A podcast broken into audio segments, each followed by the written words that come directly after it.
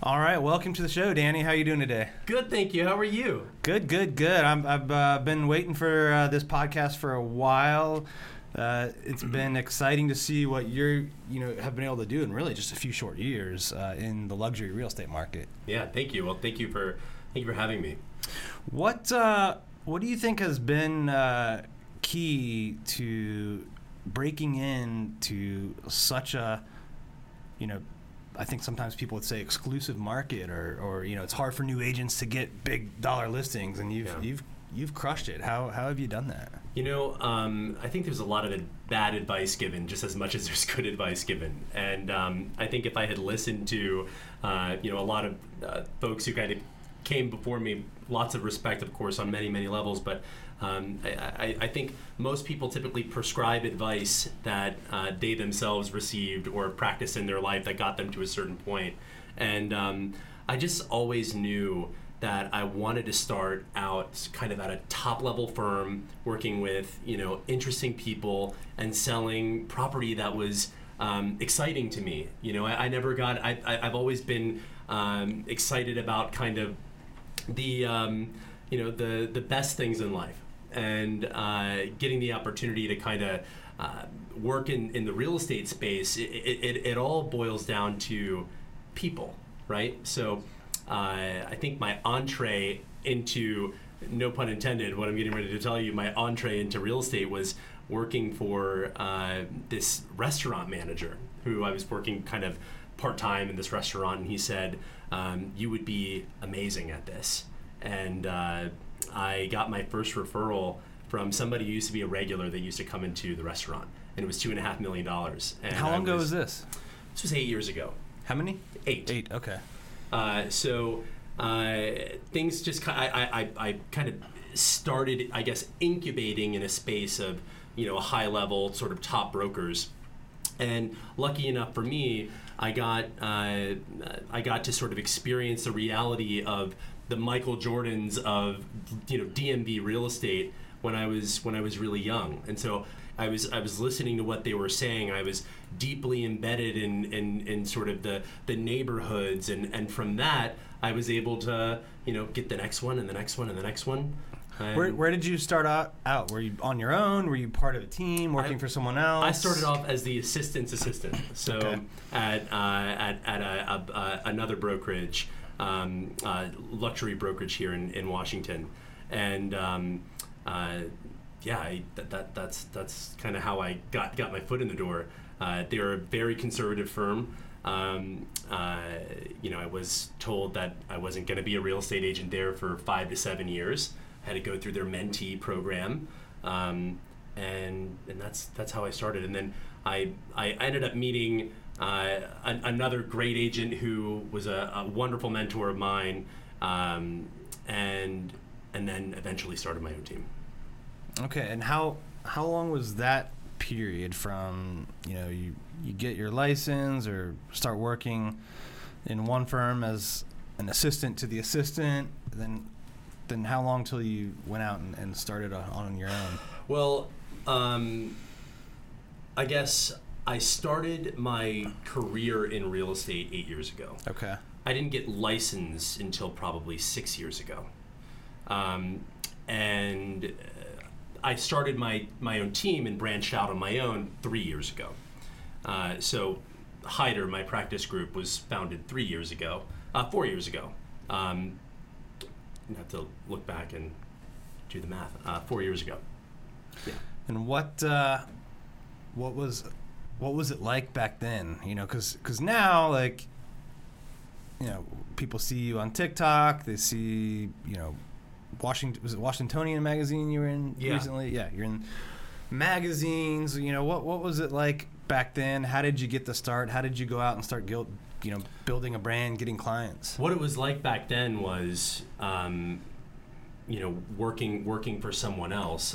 I think I was just excited to be in the room. I was just excited to be at a great firm, learning from great people, and thinking back to what I did as my job roles and responsibilities versus what they are today have shifted completely. I was wearing a full suit and tie you know, at 6, 7:30 in the morning, you know, walking my then boss's dogs, his two labs around the block, picking up dry cleaning, making, you know, phone calls on his behalf. And I think the big difference between me and a lot of folks that were in that position is that I was really excited to be there.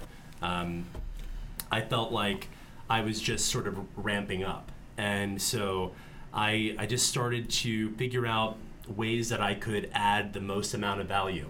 In the beginning, when I didn't have a lot of clients, it was to my firm, it was to my boss, it was to the person that I was, the organization that I was working with. And you know, I have a saying in my team, which is, you know, become indispensable. Do whatever you have to do to become indispensable, and that's how you get your leverage, right? That's how you get your raise. That's how you get your, you know, that's how you get your next opportunity. That's how you get the staying power and sort of the accelerated path to, you know, making things happen.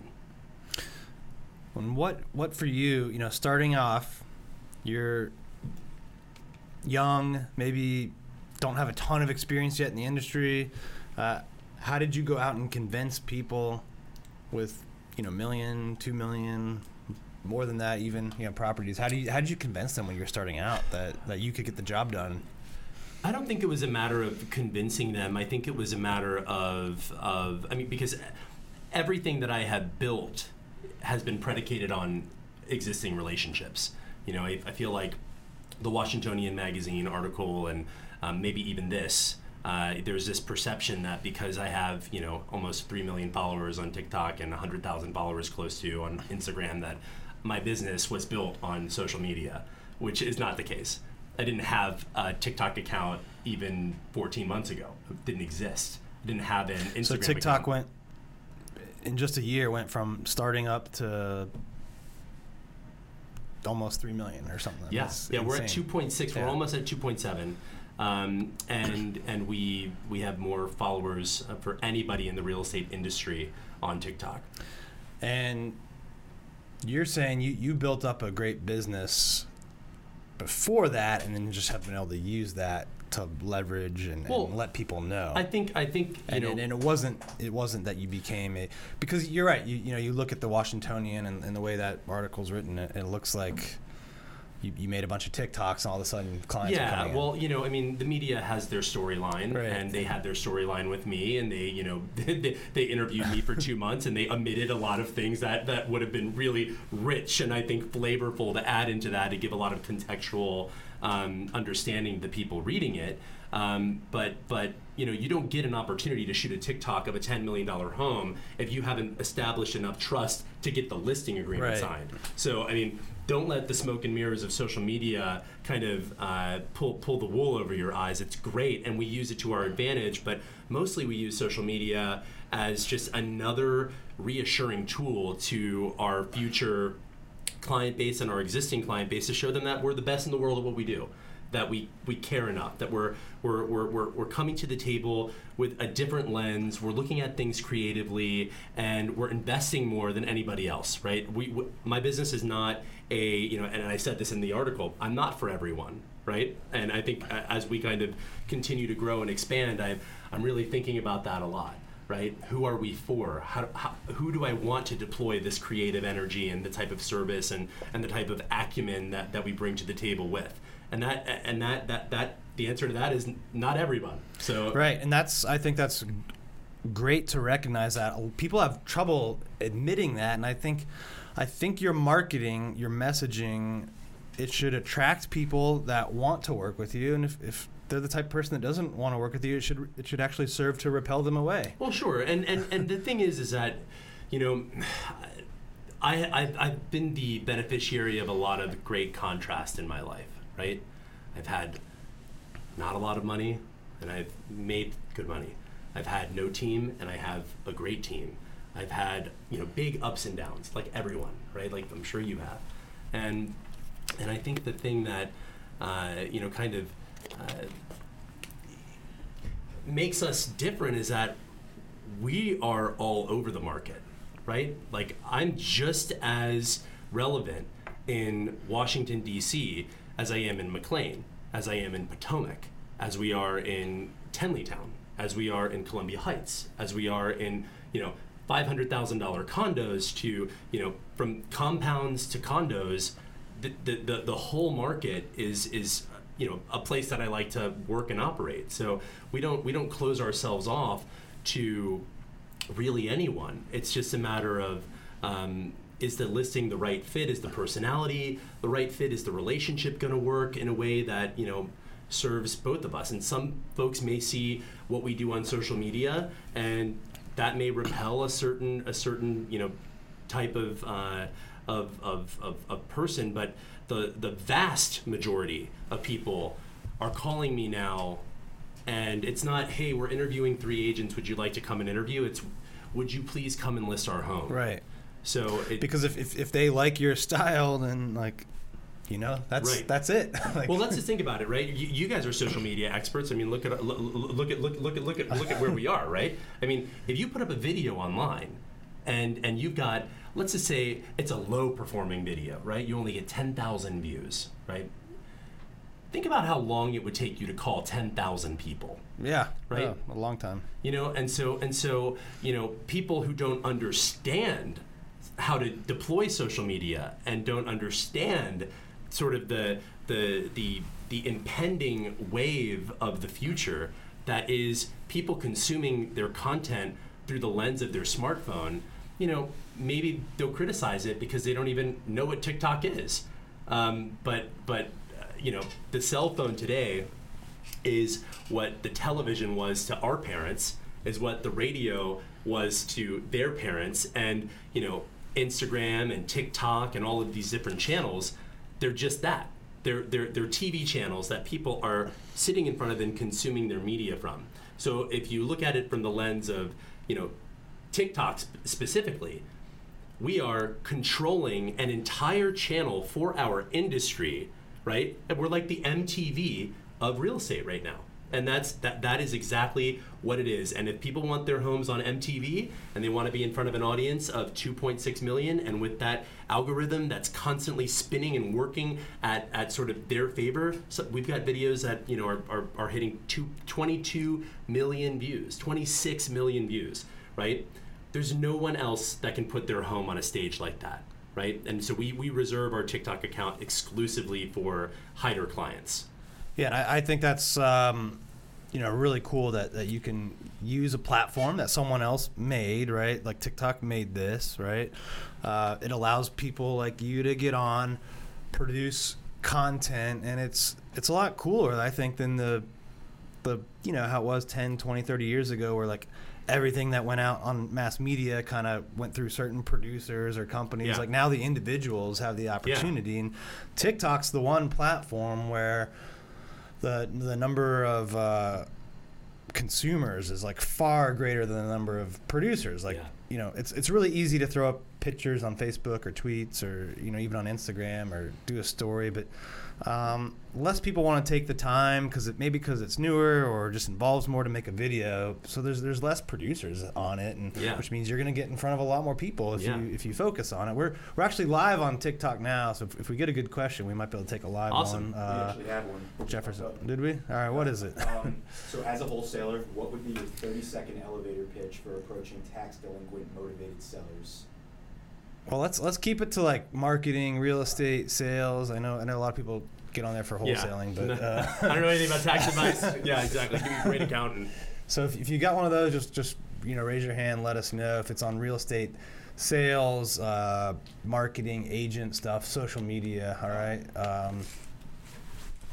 But yeah, I think you know, what was your strategy when you decided, all right, we're gonna be on TikTok?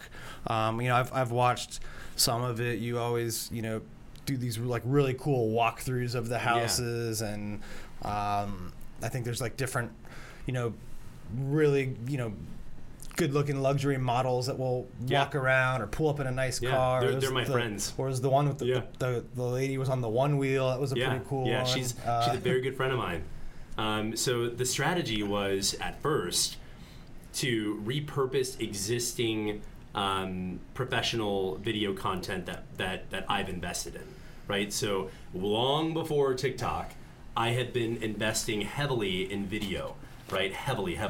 I mean, from whether it was a, you know, $1 million condo or if it was a $5 million home, it got a 5-star cinematic, unbelievable property video. And so I was sitting on, you know. And you were shooting that in horizontal format, I assume? I was hiring. Where were you putting it out on, like YouTube? I was putting it out on my own personal Instagram page. Okay. And I would put them, you know, I'd cut them down because typically like a full length film is about 3 minutes that we shoot, 2.5, 3 minutes. And so I chopped that down and put that 60-minute clip on my Instagram, and people were like, oh my God, these homes are unbelievable and this is incredible and you're marketing it so beautifully. But, you know, I don't know if you're the same way, but, you know, I see things when I listen to music, and I would be in the shower and a song would come on and I'd be like, this would be amazing if we could just cut this down and have, you know, the sunrise coming up over, you know, this bucolic hillside, or if we could have, you know, a beautiful car pull in. And, you know, I start to see things when I hear music. So it started out to repurpose the existing professional video content that we had paid a videographer, very skilled videographer, to shoot. And then it kind of morphed into, I see you're using one right now, I gave my marketing director a DJI stabilizer, and I was like, I purchased it online and I said, we're going to use this now, and I'm going to buy you a brand new iPhone 12, iPhone 11, whatever it was, and, you know, I want us to start getting more sort of raw, organic video. And then ideas just started spurring. The first model that I used was my friend Rebecca, who I used to work at a clothing store with when I was a teenager. And I was like, you know, you're beautiful, you're smart, you're funny, you've got a great personality, you clearly have amazing style, let's do some fun social media stuff. And she was like, awesome. And she was the first model that I had. But, you know, we just keep trying to present homes in the most interesting, entertaining light. You know, I mean, look at what real estate has done for you, right?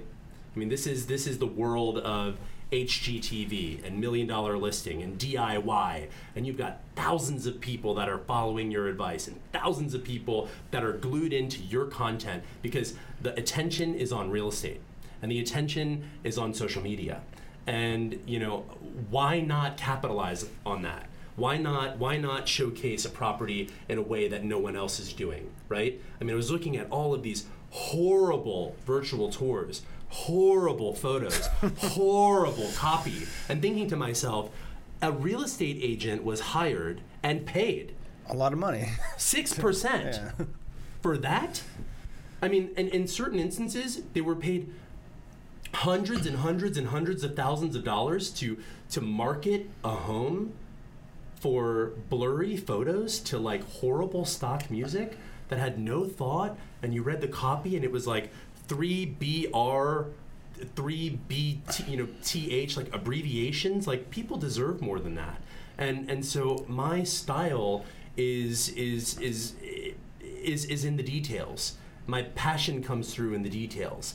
The things that our clients are known for are you know, being scrupulous and looking at things that matter. You're not going to see, and if you go, you know, on DanielHeider.com and you look at all of our listings, read the copy for each one of them, take each virtual tour, watch the videos. The details matter to us greatly, and the way that we present people's most important asset is, you know, it's not only a lot of fun, but it's the way of the future. And well, you know, I think from learning more about you built your business through networking, through relationships, and you know, showing care for people, asking how I can create value, become indispensable to this person, and it carries through to what you're doing on social media now. Yeah, well, I think you operate on your own standards, right? You operate on your standards, I operate on my standards, and I believe that, you know, you are who you show people you are, especially today. right, through the lens of social media, if I had never heard of you before and I inputted your name into Google, what content I consume about you is who you are to me. So, you know, we are, we're taking that seriously. And you know, the first showing is really the showing that people are looking at online, right? That's the real truth of it. So if the online collateral isn't great, chances are you're not going to have, you know, a ton of people show up. And we just want to optimize and make sure that our clients aren't leaving anything on the table. Is it helping your clients? And do you have specific examples where, you know, you did this amazing video on TikTok and then... We got tons. And then now, you know, the buyer comes from that, or, totally. Or they hear back from that. Or I have a phenomenal listing, actually. My firm, TTR Sotheby's, posted it on their social media today on Instagram. It's the exclusive property of the day, and there's a gull wing McLaren in the front of it, and it's on the water, and it's in Annapolis, and it's beautiful. That came from TikTok. I got a call from that seller, and he said, I want you to come list my house. It wasn't, I'd like to talk to you about listing my house. It was, I want you to come and list my house. And it's the most beautiful home in that area, bar none. That's an example. I've had calls from people in Potomac, Maryland, whose children say, Mom, if you buy real estate, like they know that their parents are getting ready to make a transaction, and they'll say, you have to call this guy. And wow. They do. Yeah, I was at my dermatologist a couple of weeks ago and sitting back in the chair getting my face lasered. And she said, do you still have that penthouse available at Westlight? And I'm thinking to myself, Dr. Porter, I don't even think I've discussed my career with you. Like, how did you even know I was in real estate? Well, my daughter showed me a TikTok of this fabulous unit because I'm thinking about downsizing, and I thought about it. So, look, people all around the world are seeing our listings, all around the world. I showed a property, the former estate of Mike Tyson over the weekend. He learned about it on TikTok. He found it on TikTok. So it is relevant. And you know, look, I feel like a lot of people aren't on it yet because they think that it's for like children, right? And that may be the truth. You know, there may be a lot of people who are. They'll get older though. Yeah, they'll get older. Yeah, they'll get older. They'll get older. It's the truth in some respects, but it's no different than Instagram or Facebook. Right. Remember when your grandmother was like, your mom was like. That's for kids. Like, I'm not going to be on that. Well, Facebook started off just you had to be like have a college email or something to sign up when it first came out. Well, now it's so funny because you know everybody's grandparents are on Facebook and on Instagram. So the same thing is happening with TikTok. It's just that it's a new way to consume, you know, entertaining and you know, informative content. How else is it? Changed your life, you know, the focus on TikTok and making really great content on social media. How else is it kind of, you know, because it's more and more people know about you, hear about you. The attention, right? I mean, it's the hardest part of, I guess, being a TikTok star is all of the messages that we get. And I say the hardest part because a part of my purpose, I identify with you and really helping people and furthering people. I believe in real estate. I believe in this being sort of the gladiator entrepreneurship sport, right? Because we don't have a guarantee that we're getting paid at the end of the day. We're not doctors and lawyers. The clock doesn't start ticking when you start when you take my time or your time. We only benefit at the end of the day when there's a successful transaction that's occurred, right?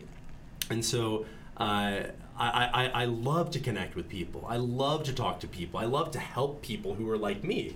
You know, I felt like, and we didn't really touch on this too much in kind of the beginning of my life, but, you know, I didn't know what I was doing when I got into real estate, like so many. But I knew that I wanted to be I wanted to feel important. I wanted to be a part of an industry that, was that would kind of give me the life that I have now. And I try to give that back to as many people as I can possibly, whenever I have the opportunity. So yeah, the hard part is not being able to literally speak to the thousands of people who DM us on Instagram, Facebook. I mean, it's I'm sure you do this all the time. Yeah, you want to give them as much attention and help as you can, but you are.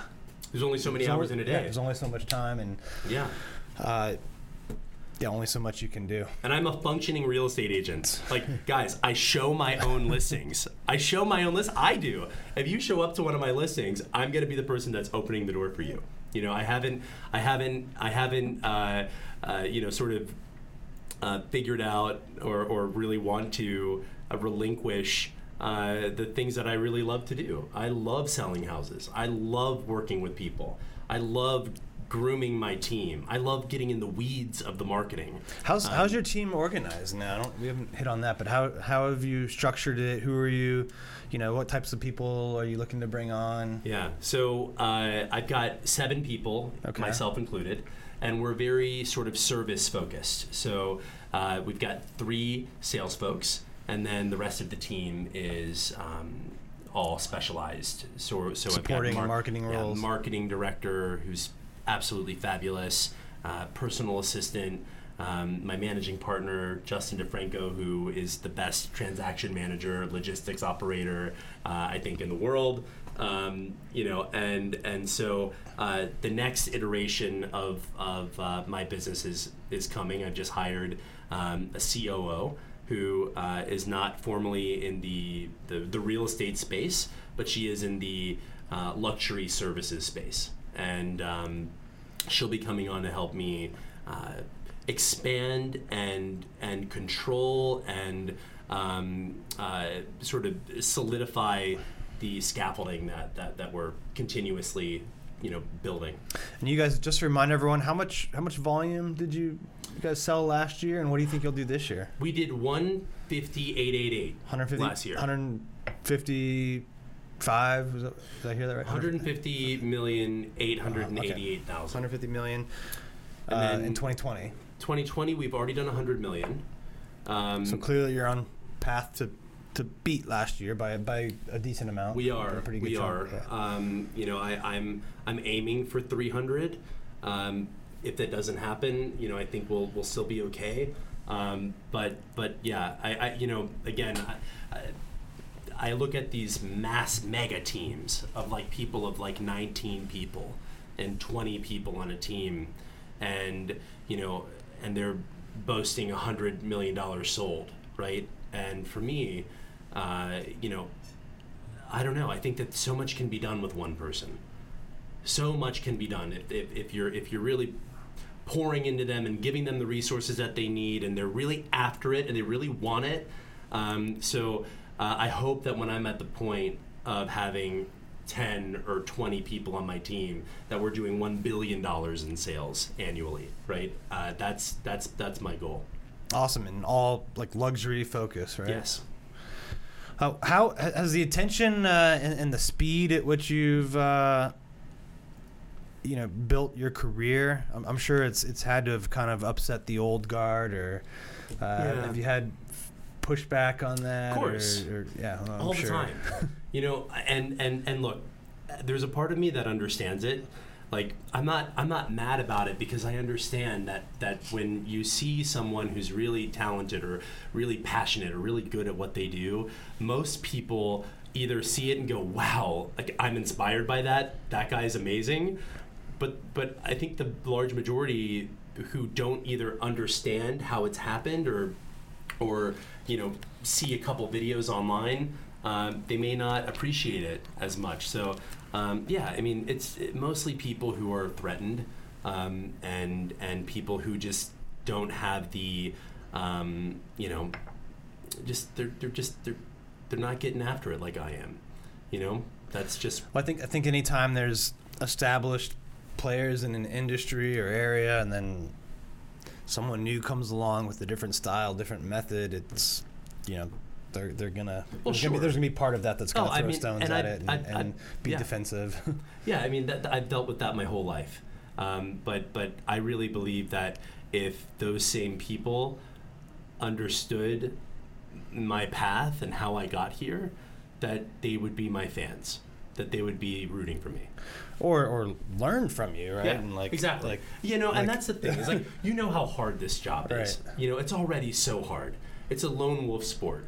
We have to do so many things, and take care of so many people in such a huge way, and I feel like the least we can do is just be good to each other as real estate agents, right? I can't stand getting a call from someone who's like, "Hey, it's I'll just make it up. It's Brian Smith," and I'm like,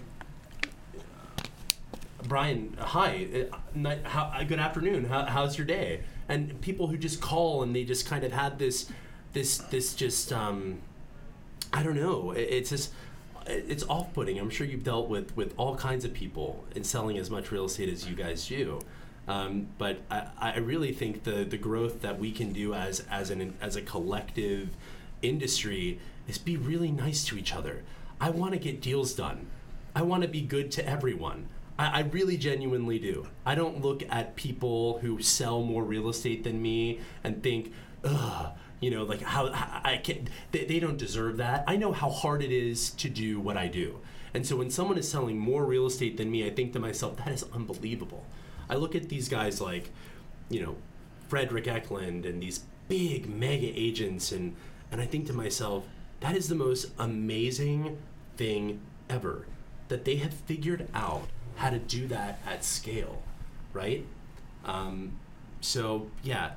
There's always going to be people that have their opinion of me, and dinosaurs that just don't know what TikTok is and want to criticize me or say that, if real estate is going the way of Daniel Heider, then they want to move to LA. They think it's too LA. Well, I have news for you. It's changing, and this is the future. So you better download TikTok. You start those videos now, because this is the future. This is the future. Well, and TikTok's, they've stayed at number 1 or 2 or 3 spot on downloads for a while now. It's been a few years. I don't think it's going anywhere. No, and it's not just TikTok. That's the thing. Is just that the attention right now is on TikTok. The global attention is on TikTok.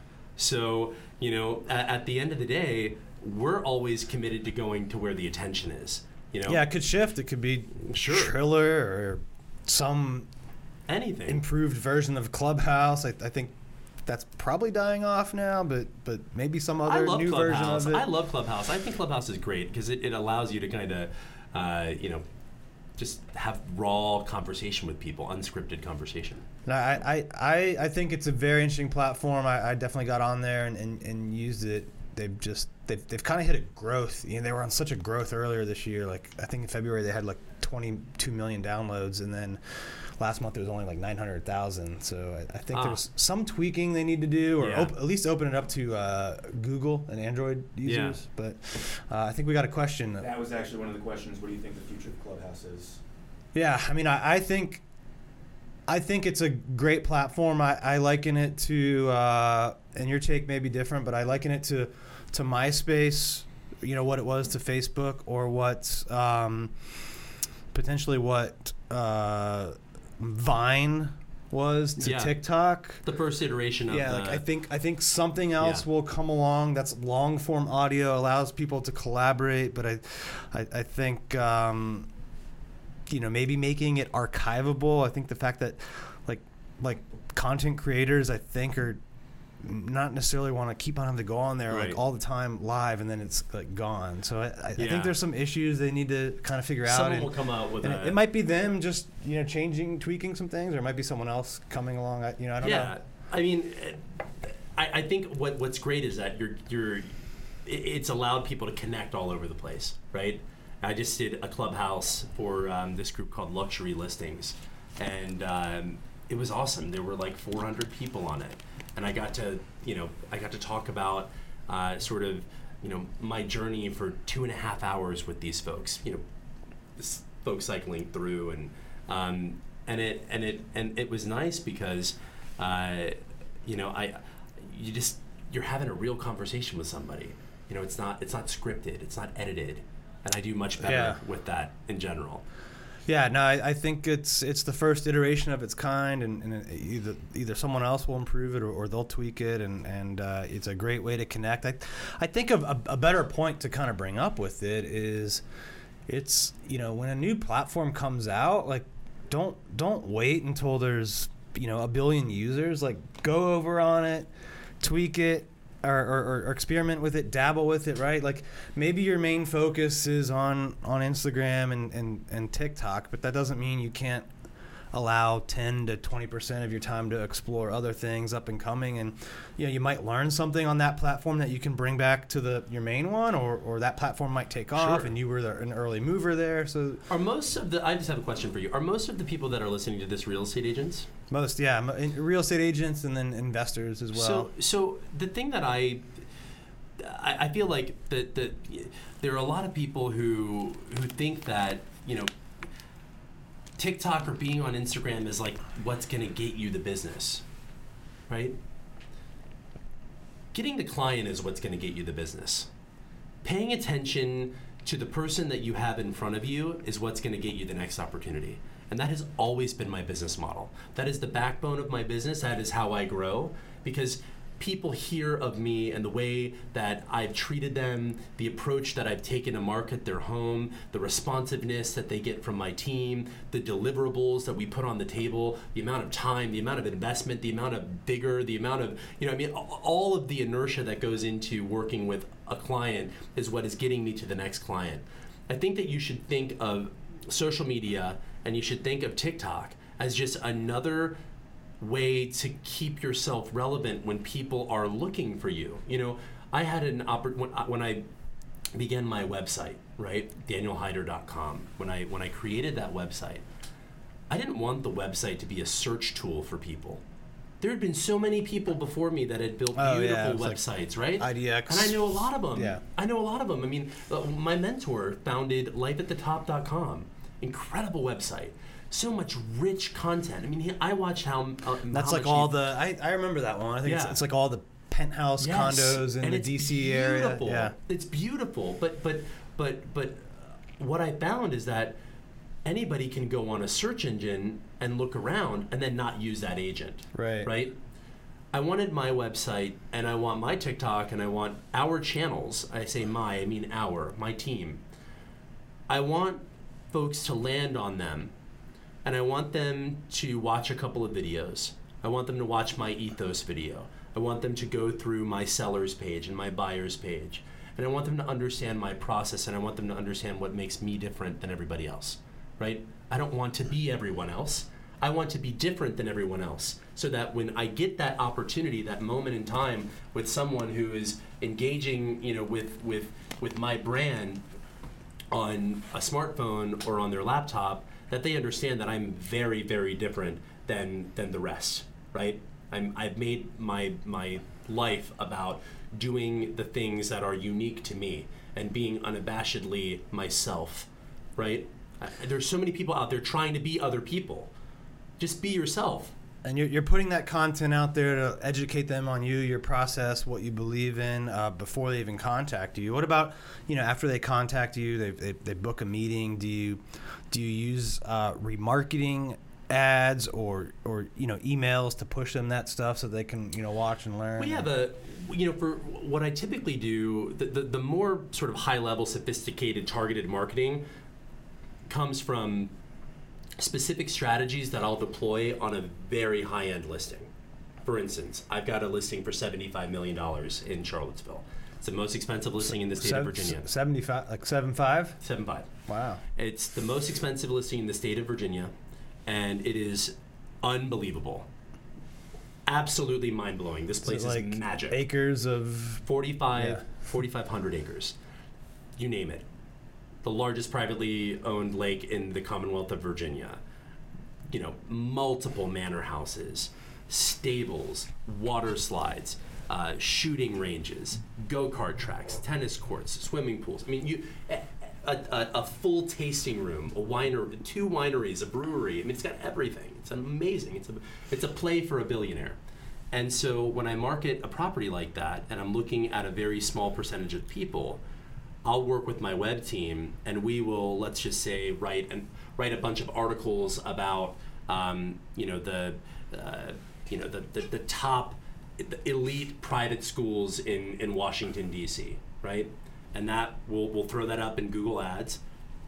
Folks will see a marquee for these are the top elite schools in Washington. Folks will click on that, and once they've clicked on that article, we've got their IP address, so they start seeing ads for that property, right? Because we're trying to figure out who the most. So it's an article that you put out on your blog or something. Exactly.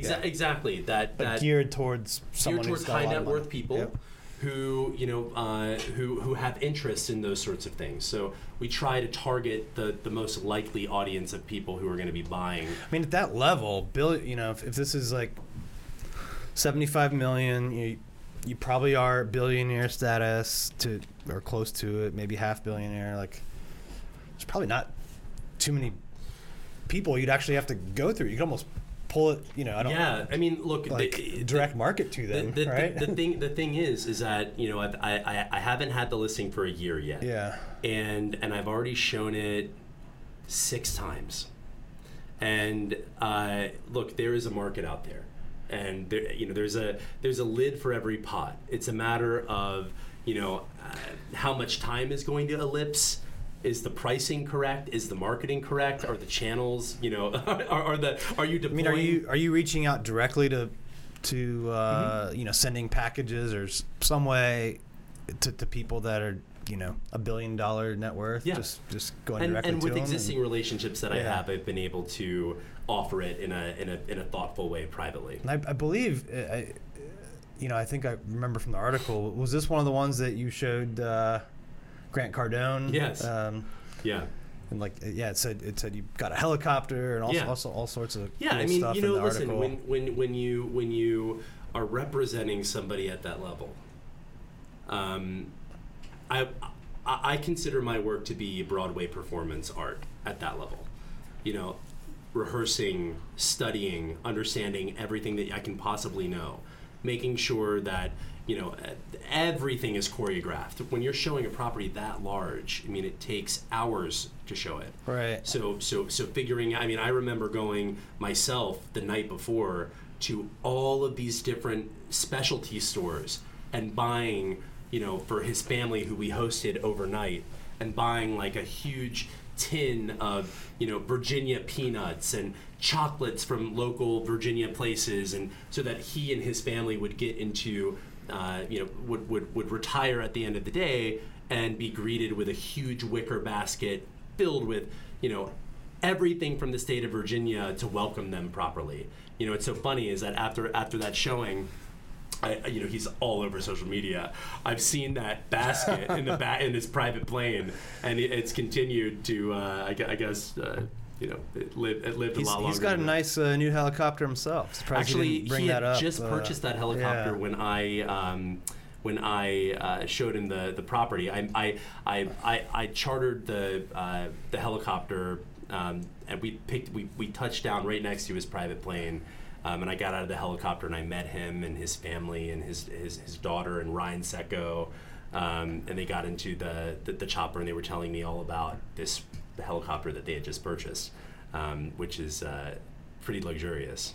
Yeah, I think it was like a $13 million. It's massive. Helicopter. It's a big. It's like a huge executive chopper. And it looks like a boardroom on the inside of it. Yeah, exactly. It's pretty cool. Very Grant Cardone. I mean, he's the man.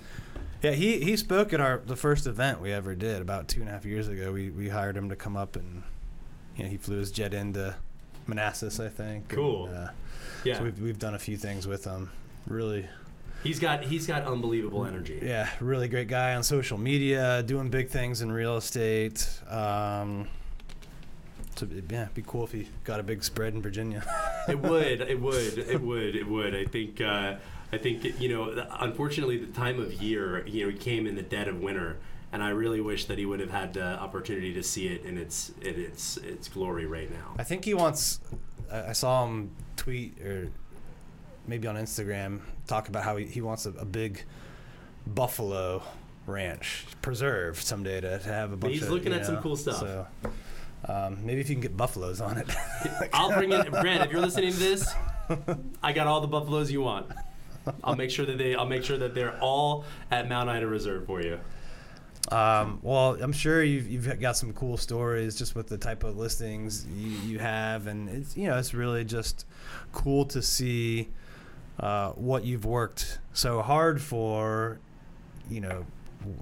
come to fruition like this. Thank you. Do you ever kind of like pinch yourself and like, man, is this real or every day? What's next? Yeah, every single day. I don't take any of it for granted, and then I constantly remind my team, and I constantly remind people around me, and even my clients who I've developed incredible relationships with. I mean, 8 years ago, I was serving people omelets and coffee, and today, and I remember, as a matter of fact, when I went to interview for my first, assistant role at this company, I remember going to Nordstrom and buying a pair of shoes they were $215. They were Allen Edmonds Park Avenue shoes, lace-up shoes, and I could not afford them. So I bought them, and then I went to the job interview, and then I returned them right after the interview. And, I just have to say, I love real estate so much because it's so diverse, and there are so many people who have been, they've kind of reiterated themselves into a real estate agent, but they've done other things. They've been lawyers, they've been doctors, they've been, whatever, cab drivers. They've done other things, and I feel like, it's a really challenging thing to break into in general, luxury or not luxury, to get somebody to entrust life's, greatest asset in your hands is a big deal. And so, every single day, I don't take my job for granted. Every day I try to remind myself that, we're only as good as our last client, and, try to keep close to my heart where I came from. Yeah, I think that's a good perspective, and to just have gratitude, and then, also to really be thankful for the profession. Like it is hard to break into, but that being said, anyone can do it, right? If you're consistent, if you're persistent, anyone can do it. I think that's one of the beautiful things about real estate. It's been super inspiring to hear you come on, tell your story, and share with us. Thank you so much. Before we wrap up, I always like to do a hyper fast round. If you're ready for some quick questions and answers here. By the way, I had no idea I was coming into this like Tony Robbins situation. I wore a cashmere sweater. I'm so hot. Got the lights going. Good Lord. We haven't done a ton in here in the last year with the pandemic. We've been doing more of these on Zoom. Unfortunately, it's always more fun to be. Live in person and all that good stuff. If I knew that I was coming for a Hollywood shoot, I would have brought my makeup artist with me. I'm just kidding. Well, we can do a round two. We can maybe after you sell the $75 million place, we can have you back to tell the story. You won't be able to find me because I'll be evaporated. And yeah. I'm just kidding. No, I'll still be here. I promise. I'm not going anywhere. All right, on to the hyper fast round. What's your biggest piece of advice to a new real estate agent?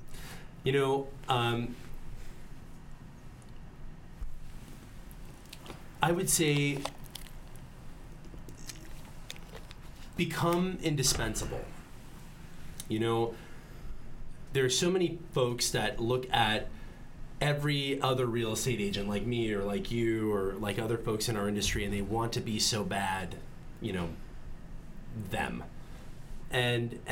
Or they want to have an Instagram that's like, the hot Instagram page, or they want to be attractive in that way. And I would say that this is all about hyper fast, right? Doing it fast, getting it done quickly. What you got to do is you have to be more studied, You have to know the data more. You when you have a client, you know, treat them like gold. That one client that you have, if it's a $500,000, you know, condo, or if it's a $250,000 condo, you know, get online. If you're showing a buyer something and they're looking at 6 properties, go online and study every single thing that you can about those 6 buildings, about those 6 units. Make sure that you dress well. Make sure that your car is washed. Make sure that you understand the nuances in the real estate contract. Make sure that you're leading them. Make sure that you're taking time to print out beautiful, showing packets for them. You know, if you've got all this time on your hand and you're just starting out, then why not put all of your time into the one person that's giving you the first opportunity, and then spawn another, and then another, and then another, and another, and another, right? I mean, that's what it boils down to, is treating people really, really well. And a second part to that advice is the smoke and mirrors of Instagram and social media is not the truth.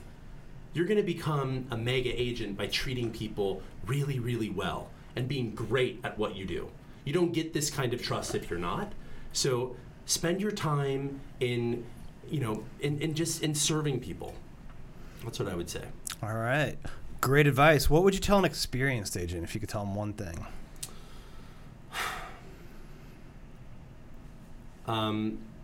What would I tell them? I would say, this is the hardest job in the world, and mad respect to you. Mad respect. That's what I would say. What's the biggest challenge you've ever had in business, and how did you overcome it, or what did you learn from it? The biggest challenge, I think that every day is different. So I think we're still climbing the mountain here.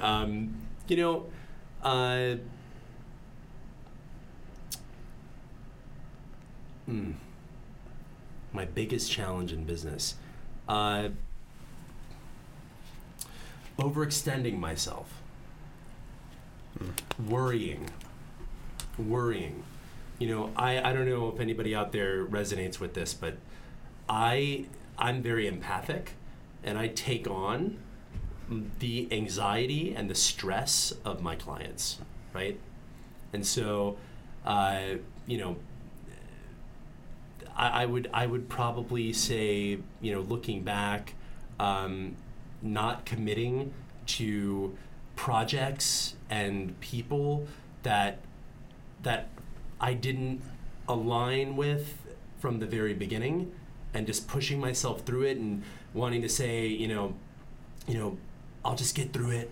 You know, I'll just get through working with this psychopath. I'll just get through working with this completely OCD, socially maladjusted, insane person, right? And then have them call you and text you at midnight and 10 o'clock and over and over and over again. I will not subject myself to that anymore. I won't. There's no cost. There's no commission that's as big as dealing with that for me anymore. And that is a privilege. So I wouldn't deal with that. When my nervous system was talking to me about not going down a certain path, I would have listened to it. All right, that's a great one. Good piece of advice there. When you're not selling real estates, making beautiful TikToks and other things on social media, what do you do for fun? God, I love to travel. I love to travel in non-pandemic years. That's kind of how I reboot, getting off campus and seeing the world. I love being on an airplane. I love checking out of here and going somewhere else and reminding myself of why I do everything I do here.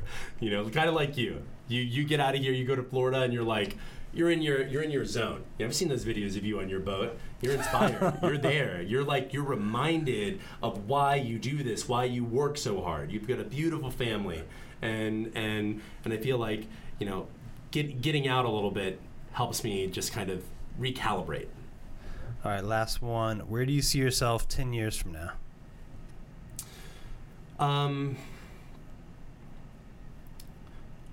I see myself operating in multiple jurisdictions, not just D.C., Maryland, and Virginia. I see Florida in my future. It's a lot of luxury homes down there, for sure. Yeah, and I have a lot of friends there. I have a lot of friends, and I like it there. I like spending time there, and I see myself at the head of an organization that is doing the lion's share of the luxury sort of real estate services here in D.C., Maryland, and Virginia. Awesome. That'll be exciting to watch as you go down that path and make that happen. Thank you for being on the show today. I know our listeners out there, whether they're on the podcast or YouTube watching, gotten a ton of value out from hearing your story. If people want to connect with you about anything or follow you on social media, what are the best ways for them to do that? TikTok, go to @Heider_real estate. It's HEIDER. Same for Instagram. And then my personal account is all linked to that. So, all right. You can find me. If you just type in Daniel Heider, I'm sure you can find me. Look for Daniel Heider on social media, on the internet. This has been amazing. Thank you so much for everyone out there listening and watching. Let us know what you liked, what you didn't. There's probably not much of that for this episode. Hit the subscribe button and share this with people that would benefit from it. We'll see you next time. Thank you for tuning in to this episode of the Hyper Fat Show. Subscribe to us if you want to make sure you get the latest and greatest Hyper Fat shows. And remember, we love reviews. Reviews help us bring better and better guests and improve our shows. So give us the good, the bad, and the ugly. We hope you enjoyed the show, and we will see you next time.